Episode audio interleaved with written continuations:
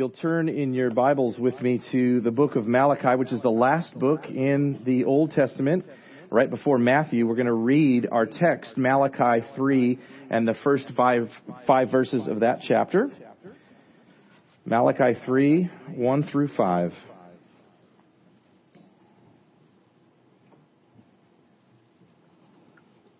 Let's stand together as we read these words from the Word of God to the nation of Israel and to us here today. Malachi 3. Behold, I send my messenger, and he will prepare the way before me. And the Lord whom you seek will suddenly come to his temple, and the messenger of the covenant in whom you delight. Behold, he is coming, says the Lord of hosts. But who can endure the day of his coming? And who can stand when he appears? For he is like a refiner's fire and like fuller's soap. He will sit as a refiner and purifier of silver, and he will purify the sons of Levi and refine them like gold and silver. And they will bring offerings in righteousness to the Lord. And then the offering of Judah and Jerusalem will be pleasing to the Lord, as in the days of old, as in the former years. Then I will draw near to you for judgment. I will be a swift witness against the sorcerers, against the adulterers, against those who swear falsely, against those who oppress the hired worker and his wages, the widow and the fatherless, against those who thrust aside the sojourner. Thank you, worship team sermon text this morning is from Romans chapter 1, uh, verses 16 and 17. You can find it in the Pew Bible in front of you on page 939. I'll give you a second to find it and then we'll read it together.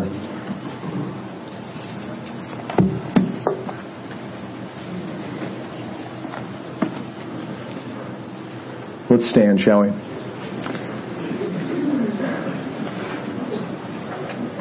Romans chapter 1, starting in verse 16. For I am not ashamed of the gospel, for it is the power of God for salvation to everyone who believes, to the Jew first and also to the Greek. For in it the righteousness of God is revealed from faith for faith. As it is written, the righteous shall live by faith. You may take your seats and take a moment to reflect on God's Word.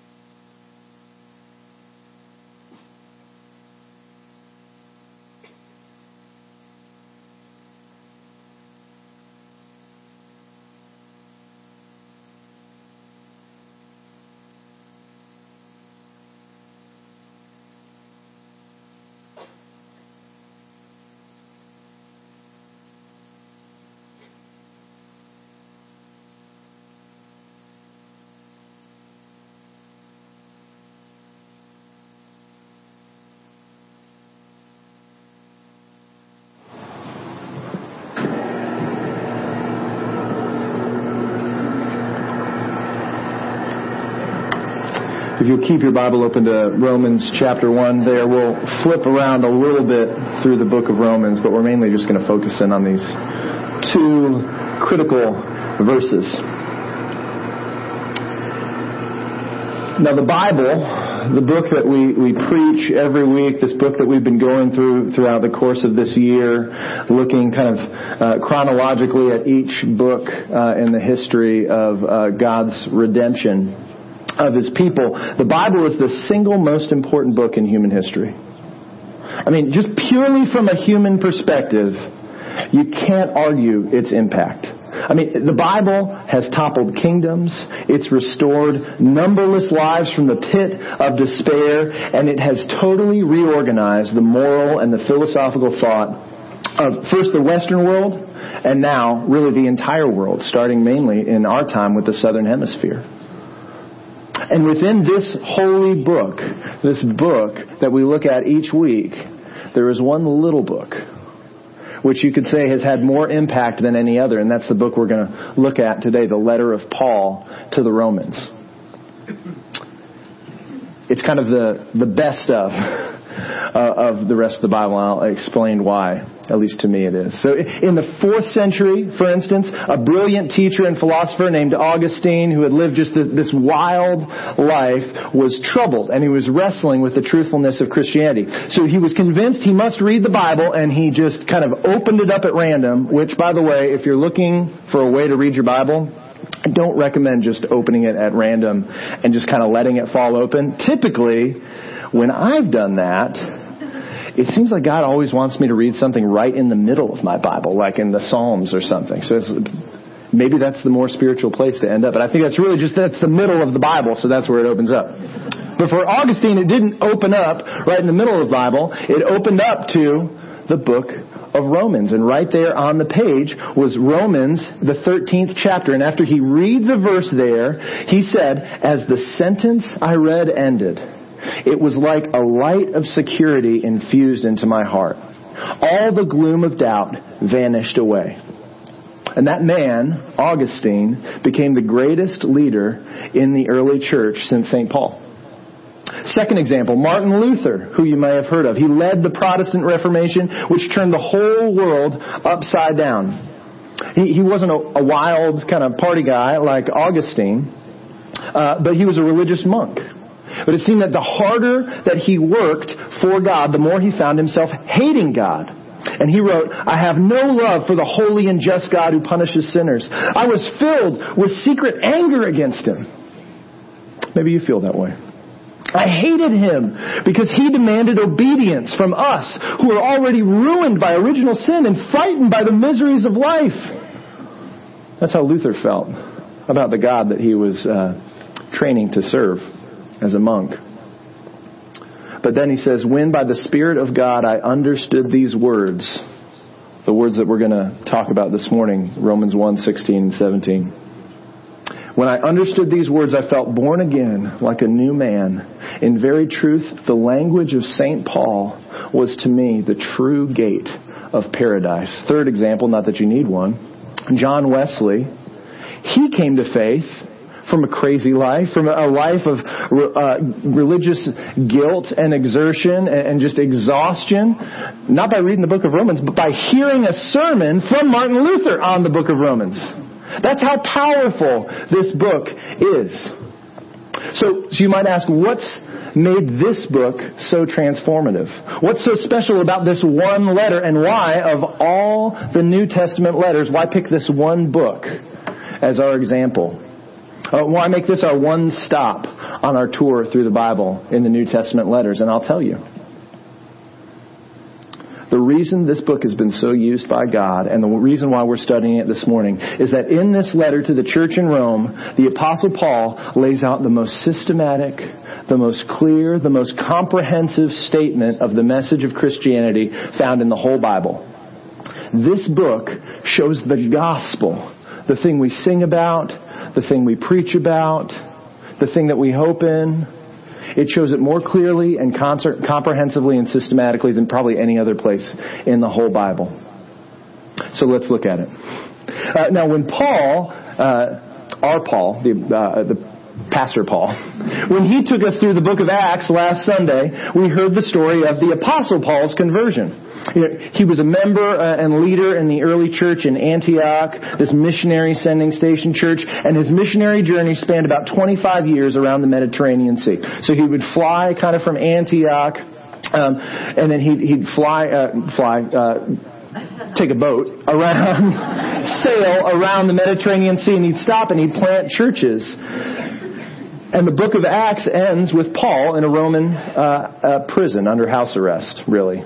Uh, having survived shipwrecks, snake bites, stonings, beatings, imprisonments, flogging, assassination attempts, and he's still preaching and he's still writing letters. And when he's under arrest in Rome, Paul wrote the book of Ephesians, Philippians, Colossians, Philemon, 1st and 2nd Timothy, and Titus.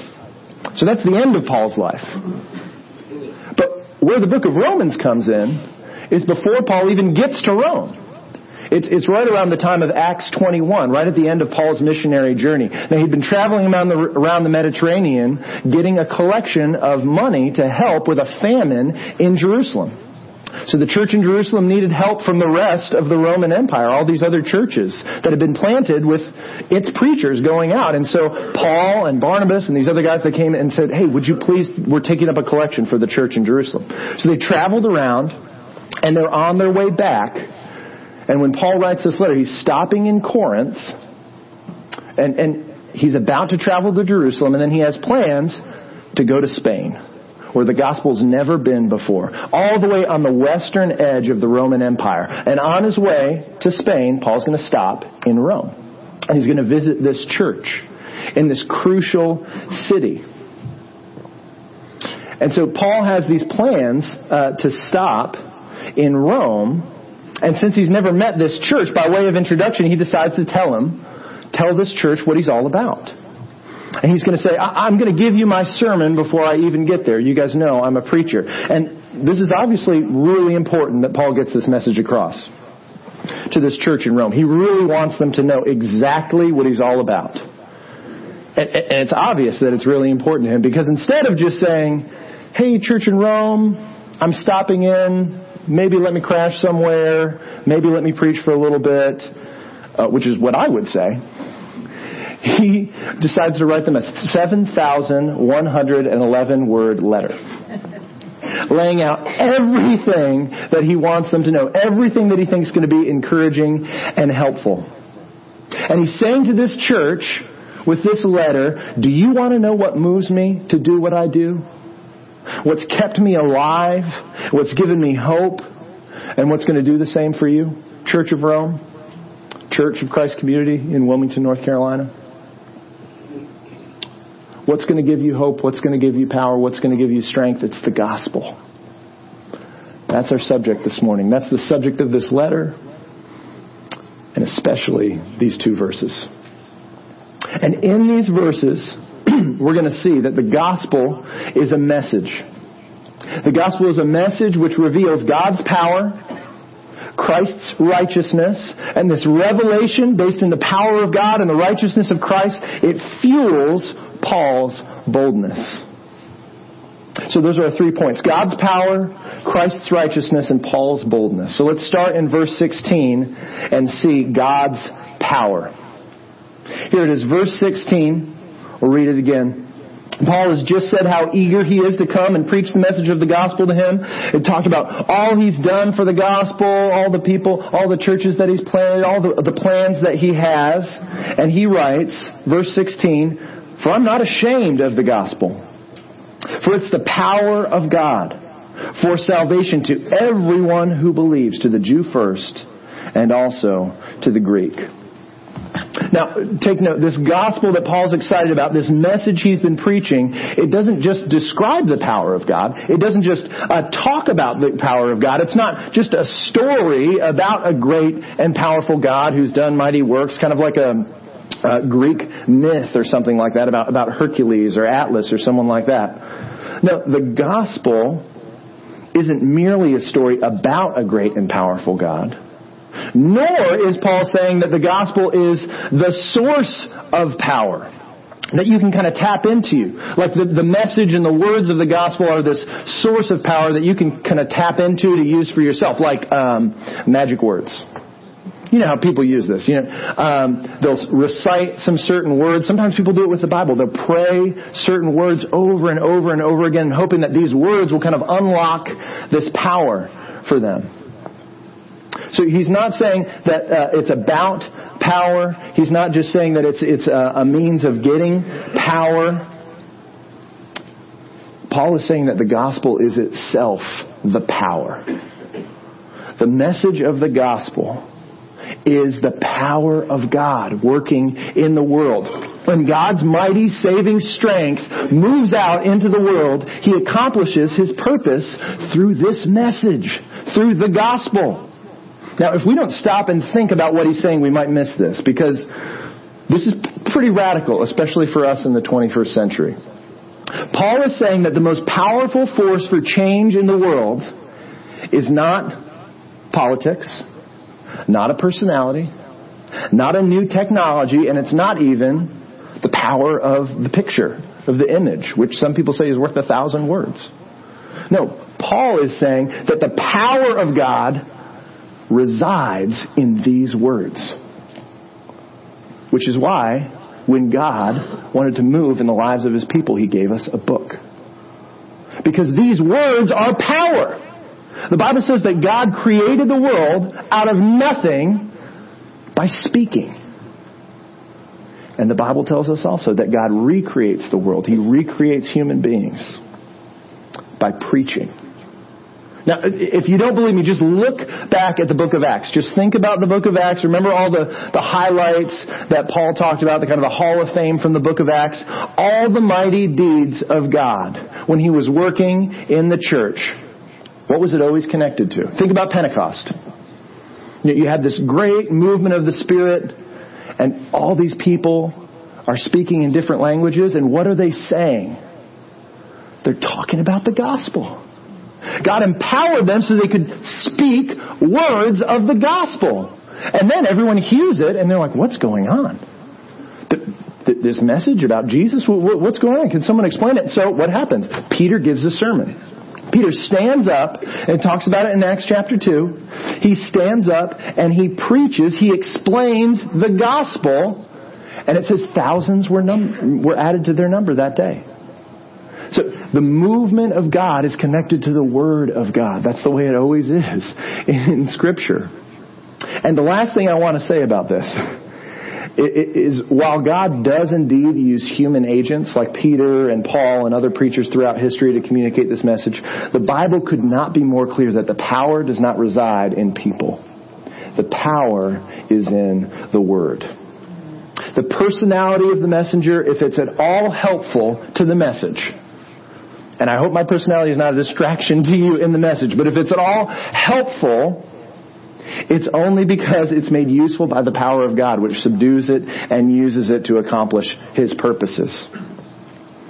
And, and, we have to be really clear. When the Bible talks about the gospel being God's power, it's also implying that it has to be God's power because we have no power in and of ourselves. That's what Paul's talking about in the whole first part of the book of Romans from verse uh, 1, uh, from chapter 1 verse 18 all the way from uh, chapter 3 verse 20. If you go back and read it today, you're going to see that it's all Paul talking about the powerlessness of humanity to save themselves from the power of sin and death. We looked at it in the beginning when we, when we talked about the book of Genesis. In the very beginning, you got Adam and Eve in the garden. They ate of the fruit. And the curse fell on them. They were powerless. They were enslaved to sin and death. And in Genesis 3:15, this is what God says. One day there's going to be someone born of a woman that's going to come and he is going to rescue you. He's going to defeat the power that holds all of humanity in bondage. And this one person, look for him. That's the rescuer you need. That's the powerful one. The Bible is a story about this powerful rescue that God is working for people who can't rescue themselves. And Paul is saying now, finally, church in Rome, look, this is the gospel. God's saving power has been revealed. And it's bounding down through history towards people who can't help themselves. And this message was first delivered to the nation of Israel, and it's hinted at and whispered at throughout the Old Testament, and through the life and resurrection of Jesus, now it's finally revealed in full color, HD, and everyone can see it and understand it, and it's spreading across the globe.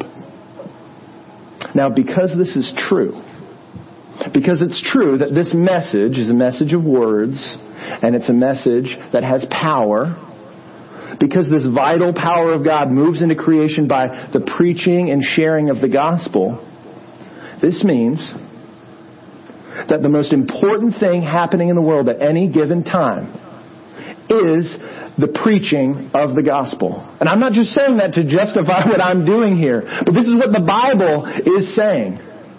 That this is how God moves into the world. This is how God saves souls. Not just for this life, but for eternity. It's through this book. It's through people getting up and explaining it to other people. So the question I have for you is, do you believe that? When you come to hear someone preach the Bible, I mean, do you listen? Do you pay attention? Do you, do you expect God to move? Do you expect God to work? When you open up this book that so many of us in the, in the West have access to, do you, do you take it for granted? Are you just checking your box? I, I went to church today. I heard a sermon. Or do you show up expecting God to do something? Expecting God to change something. If God's going to change your life, if He's going to change our community, if He's going to change this church, if He's going to do anything with us, it's going to happen through the preaching of this Word. That's why uh, this great preacher, Martyn Lloyd-Jones, he'd always say, I can't, I can't believe why some people would miss church. He's like, if I was going to miss anything else in my week, I would never miss church because if God's going to show up and do something, it's going to be in church.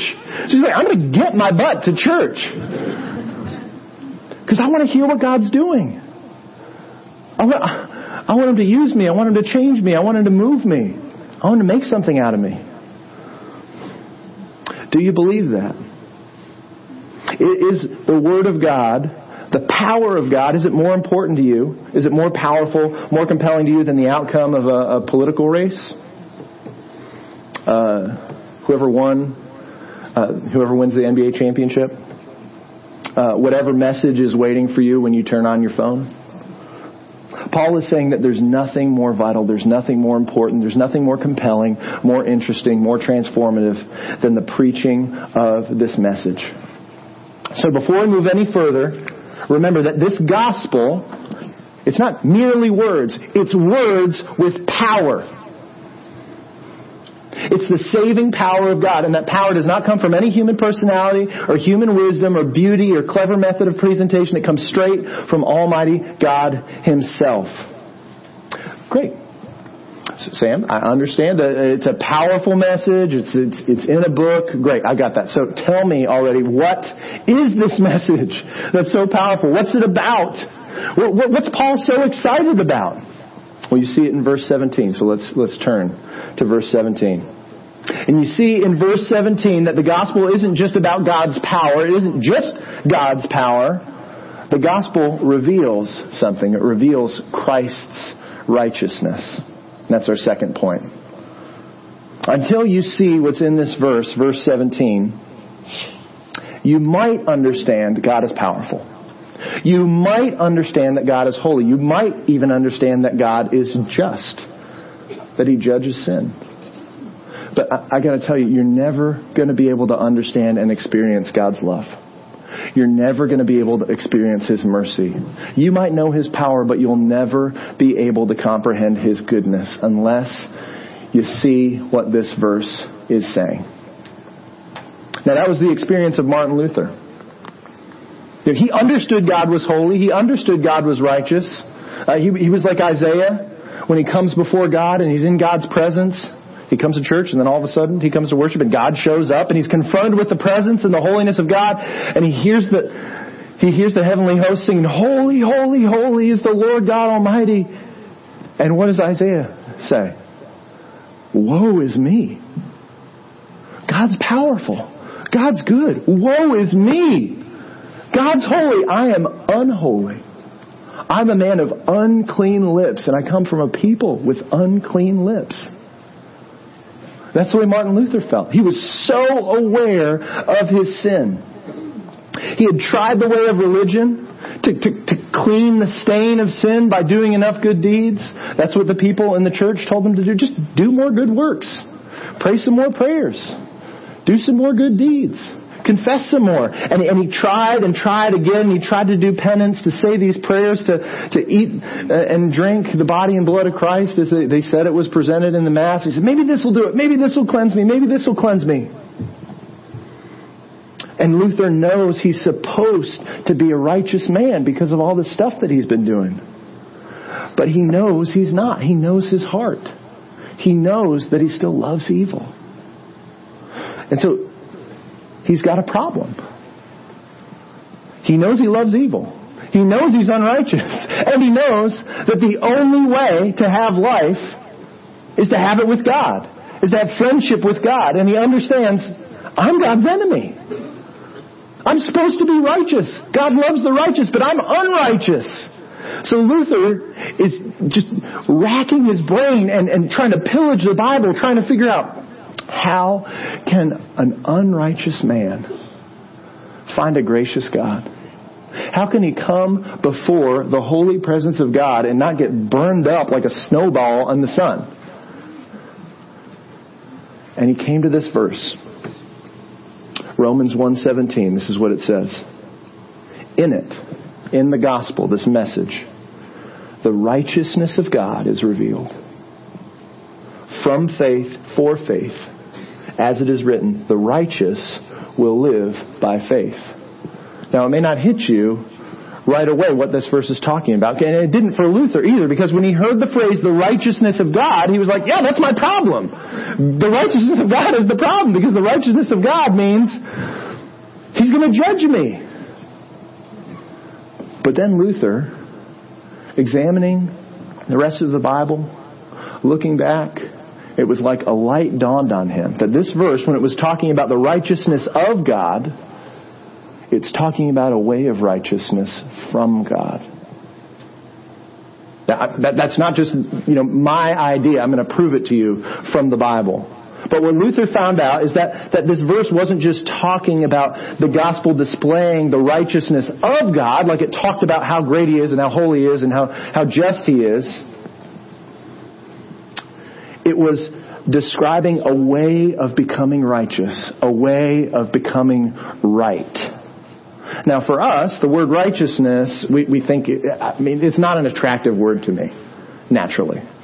Because the word righteous, I think, if you're righteous, that sounds like you're kind of self-righteous, right? I mean, it sounds like you're just this high and mighty person. But in the Bible, righteousness really, it just means a rightness.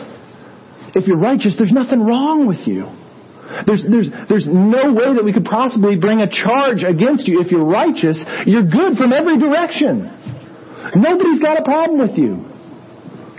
And there, there's, there's no stain, there's no blemish. Righteousness means perfection.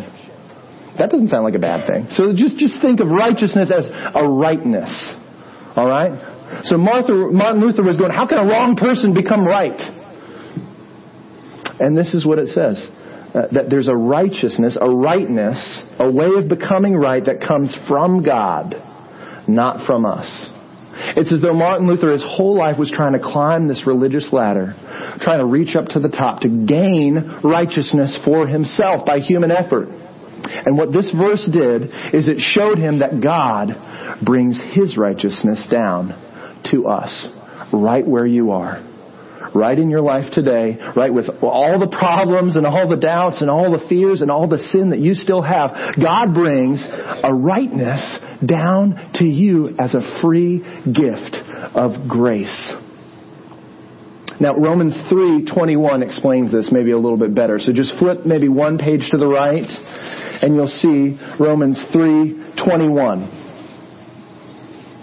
This is what it says, Romans 3:21. But now the righteousness of God. That same phrase has been manifested. That means it's been uh, come into plain sight. It's been, it's been revealed apart from the law. Now, the law was the only way that Martin Luther knew of becoming right with God. It was this working way. It was this earning way. It was the climb the ladder way of, of becoming right, of undoing the wrong that you've done.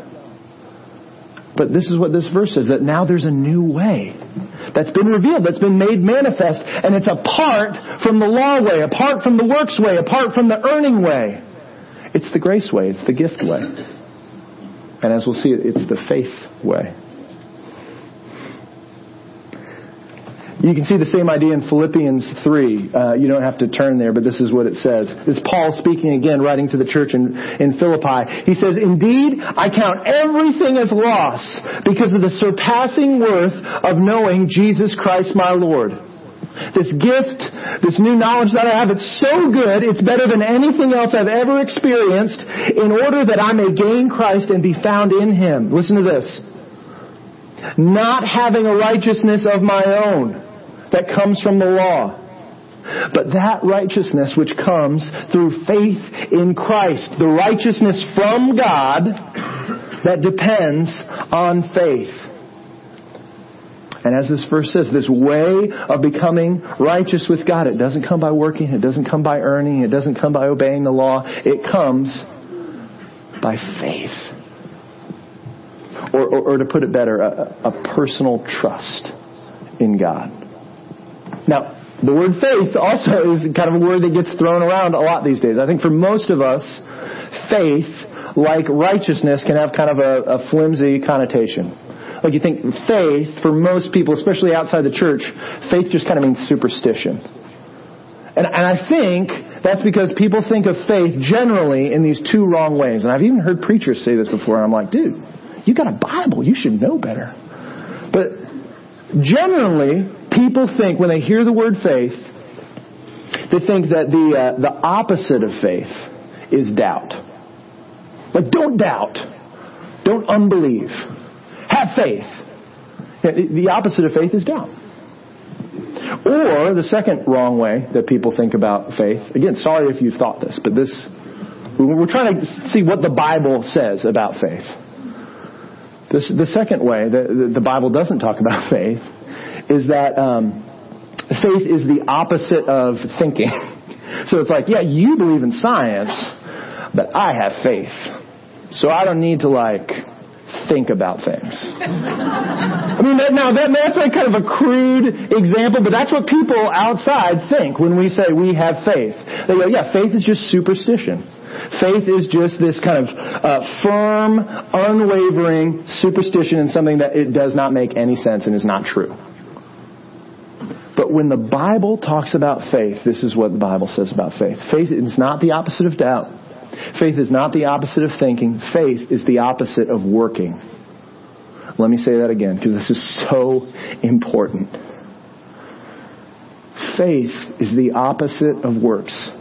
The way of faith is the opposite of the way of earning. It's the opposite of the way of achieving. It's the way of receiving from God what you cannot get on your own. Faith is a trusting and receiving from God. This is what it says in Romans 4, 4 through 5. Now to the one who works, his wages aren't counted as a gift. They're his due. If you work for something, and I give you a paycheck, you don't say, wow, I'm so grateful for that paycheck. You go, no, I earned that paycheck. You better give me a paycheck. That's my due, right? There's no gratitude there. I mean, you might be grateful they didn't fire you. If you work for it and you get paid, you deserve it. But this is what it says in Romans 5. But to the one who does not work, but believes, faiths, the same word, the one who has faith, the one who believes in him who justifies the ungodly. That's a pregnant phrase. I wish that I could go into that. The one who justifies the ungodly, who righteousifies the ungodly. His faith is counted as righteousness. This is what John Calvin says about faith. This is a beautiful picture. Faith is the open mouth of the hungry soul ready to receive grace from God. That's the posture of faith. The open mouth of the hungry soul saying, I can't, I can't do it myself. Bring it to me. God, give me what I need. Faith is not about achieving, it's about receiving. So this new right standing from God comes through faith what are we having faith in? I mean, it's not a contentless faith. Uh, what, what, are we trusting in? And we, and we read about it in, uh, in Philippians and in Romans 3. It's, the thing that we're having faith in, the thing that we're believing and trusting in is in Christ's perfect life, in His perfect death, in Christ's righteousness, not in our righteousness. Look at uh, back to Romans 3, 23 through 25. This is what it says.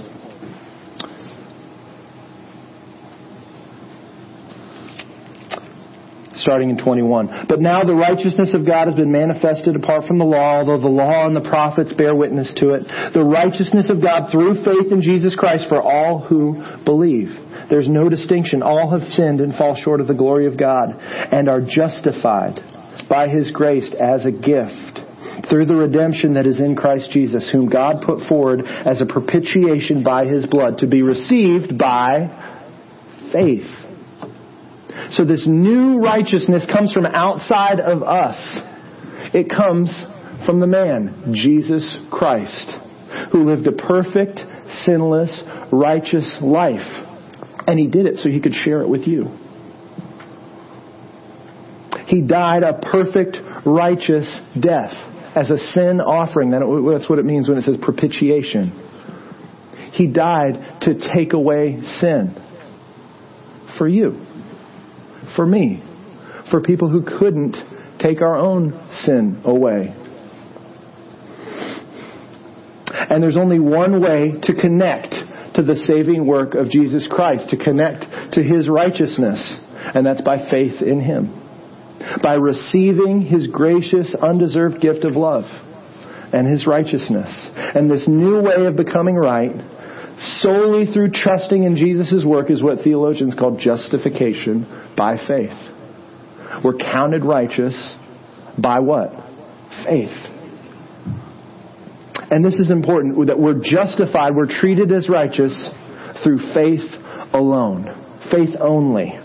Or as it says in verse 17, uh, for, from faith, for faith. It, this is a message about faith. That's the, the from faith part. And it's received by faith. That's the, the for faith, the to faith part. Uh, faith is the only way that you can connect to the righteousness of God. Now, as an illustration, have you guys uh, recently, maybe you've upgraded cell phones or changed cell phones, or maybe you downgraded your cell phone. But what happens, and this is the pesky thing when you change your cell phone, is that you can't just use any cord to connect and charge your phone up. I mean, you have all these old cords from all the old phones that you've had, but the phone makers are really picky about what phone, what cord is going to connect.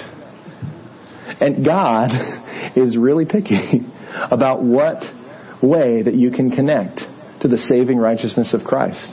You can't use any old cord, you can't use any old way. The only connection that works is the connection by faith. Because that's what most clearly displays the saving power and glory and righteousness of God. Because if at any point it depended on us, on our work, who gets the glory? We do. At least God gets a little less of the glory, right? But God's saying, no, it's all based on me. And also, I think, because God knows that we're going to stumble. He knows that you might not have strong faith. He knows that you're going to doubt. He knows that because He saved you when you were still a sinner, because He's justifying the ungodly, the wicked, that even though you've got this faith, that you've still got a lot of stuff in your life that needs sorting out. And you might look at your life, you might look at your weak faith, and you might say, I, I just don't know if I'm really saved. But God's saying, listen, the faith way is about my power. It's not about your power. That's why it's from faith to faith. It's all about faith. So you can look back and you don't have to trust in anything you do. You just trust in the promises of God. He wants you to be absolutely rock solid sure that your hope is built on nothing less than Jesus' blood, Jesus' righteousness. You don't trust anything else. In that, in that hymn, when it says, I don't trust the sweetest frame, it's not like uh, the, the hymn writer went to Hobby Lobby or Michael's and he was like looking at a, a sweet picture frame. What he's saying is I don't a frame of mind. I'm not trusting in the sweetest emotion. I'm not trusting in the fact that when I come before God, I really feel sorry for my sin. I'm not trusting in the fact that I felt really engaged in the worship service for college students. This, this is for all of us, but I, I think especially for y'all. This is a huge temptation to trust in how you feel. To know, oh, I'm, I know God really loves me because I really mean it when I pray to Him. And, and, and the Bible's saying, the hymn writer's saying, don't, don't trust in that stuff. That's just another way of working. That's another way of earning. Trust in Jesus' power alone, not in the power of your emotion, not in the power of your working. So the question I have for you is, is what about you? What are you using to make your life right? What are you using to, to justify yourself, to make your life count, to make you feel good? I mean, all of us, we have this sense that something's wrong. And for, for most of us, even for us in this, inside the church, we think, if this person likes me, if this thing at work goes well, if I can just get this next possession, or if I can have a certain amount of money in my bank account, or if I finally can retire, then my life will be right. And what the Bible's saying is don't trust in that. Those are the old ways of connecting to God. You throw those all away and you receive by faith the one way that God has provided through the righteousness of Jesus Christ counted to you by faith. So, Let's look together just at this final point. We've seen God's power, we've seen it's about Christ's righteousness, and finally, just to wrap it up, let's look back at verse 16, back up to the top, and let's see how this message of the gospel empowers Paul's boldness. Right at the very beginning of Romans 1:16, Paul says, I am not ashamed of the gospel, this message that I've shared to you about this free righteousness that comes from heaven, that's bounding down from heaven to sinners who are helpless. I'm not ashamed of it. In fact, I'm going to tell it to everyone that I meet. That's what he means when he says he's not ashamed. He's not trying to cover it up. He's not trying to hide it. He's trying to broadcast it. He's going to find the tallest mountain he can and the biggest megaphone and he's going to shout it out to as many people who will hear him as possible. And the question we need to ask is, well, what is it that's making Paul so bold and so confident and so proud of this message? Now maybe you already know. I, I, think he's bold, first of all, because he knows that this gospel that I've told you about is the best possible solution to the needs of every human being. Paul knows, and you know, don't you, that no other way works. Nothing else brings life. Every other way of trying to make yourself right, it just brings death. And the Bible's clear that every single person is under the power of sin. And every single person will one day have to stand before the judgment seat of God. And these are our two biggest problems. Everyone has this problem. We're stuck with sin, and we know God's going to judge sin. But when we put our faith in Christ, the power of sin to condemn us and the penalty of sin that brings death, they're both taken away.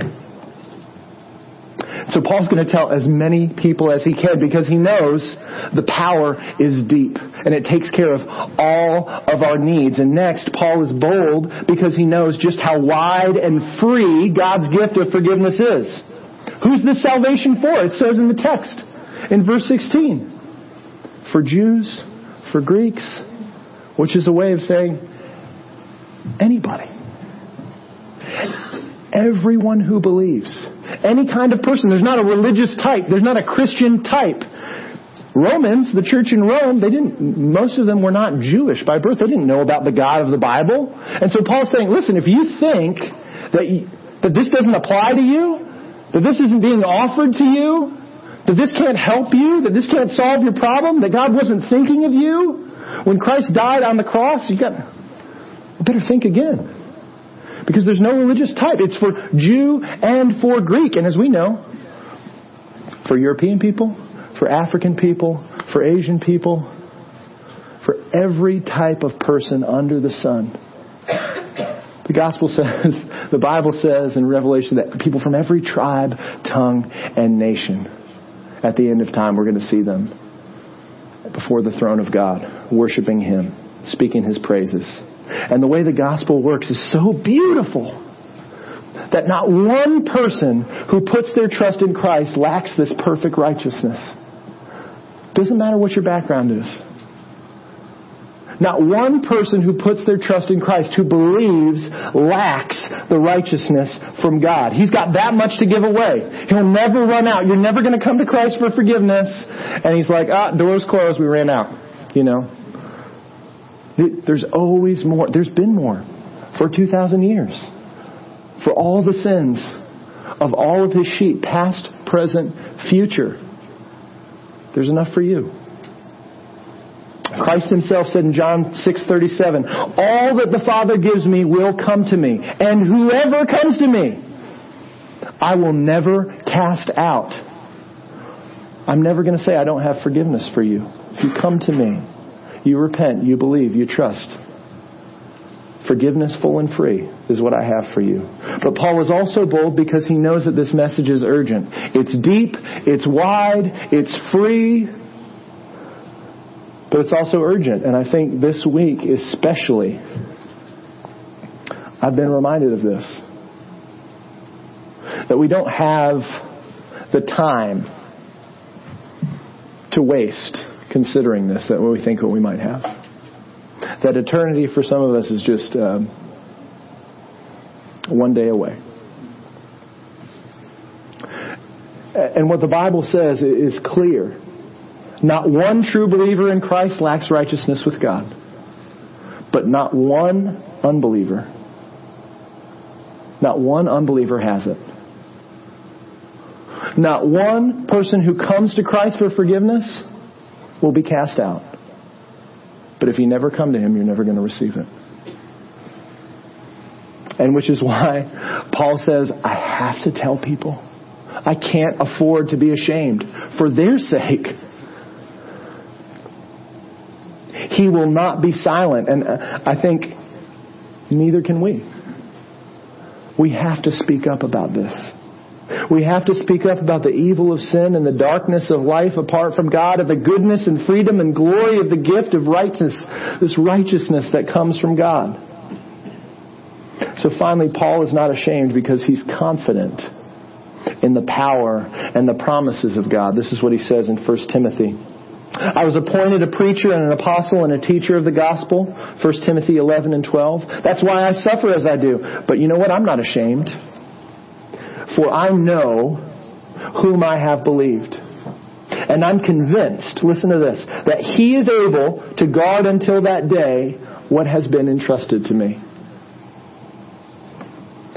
God's power works to save sinners. God's power works when you receive the gospel, and God's power works when you deliver the gospel. God's able to guard what He's entrusted to us. So you don't have to be fearful about sharing this message. But are we? I mean, are you ashamed of the gospel? I, I think if we're honest, we probably every Christian's been ashamed of the gospel at some point. It's terribly inconvenient to believe in the gospel a lot of times out in the world. When you can't live like everyone else lives.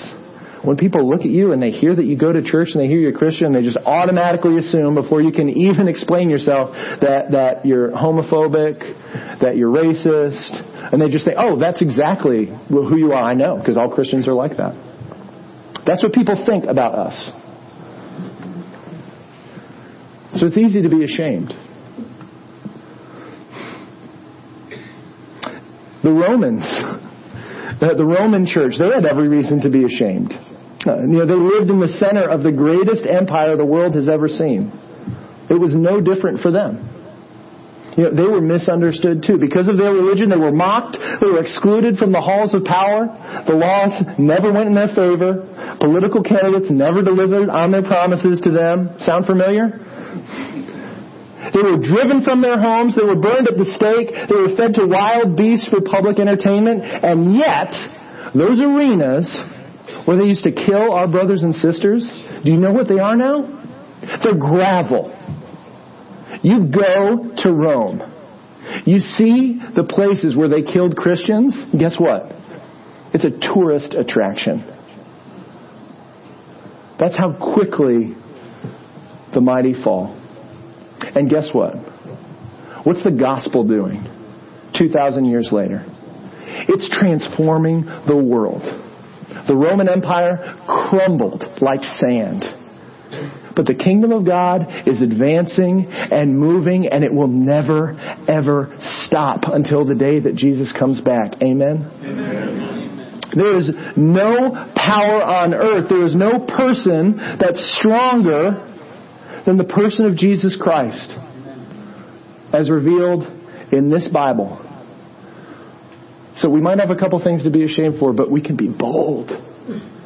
We can be confident that we do stand on the right side of history. And when history is history, we're going to look back and we're going to see God's hand moving.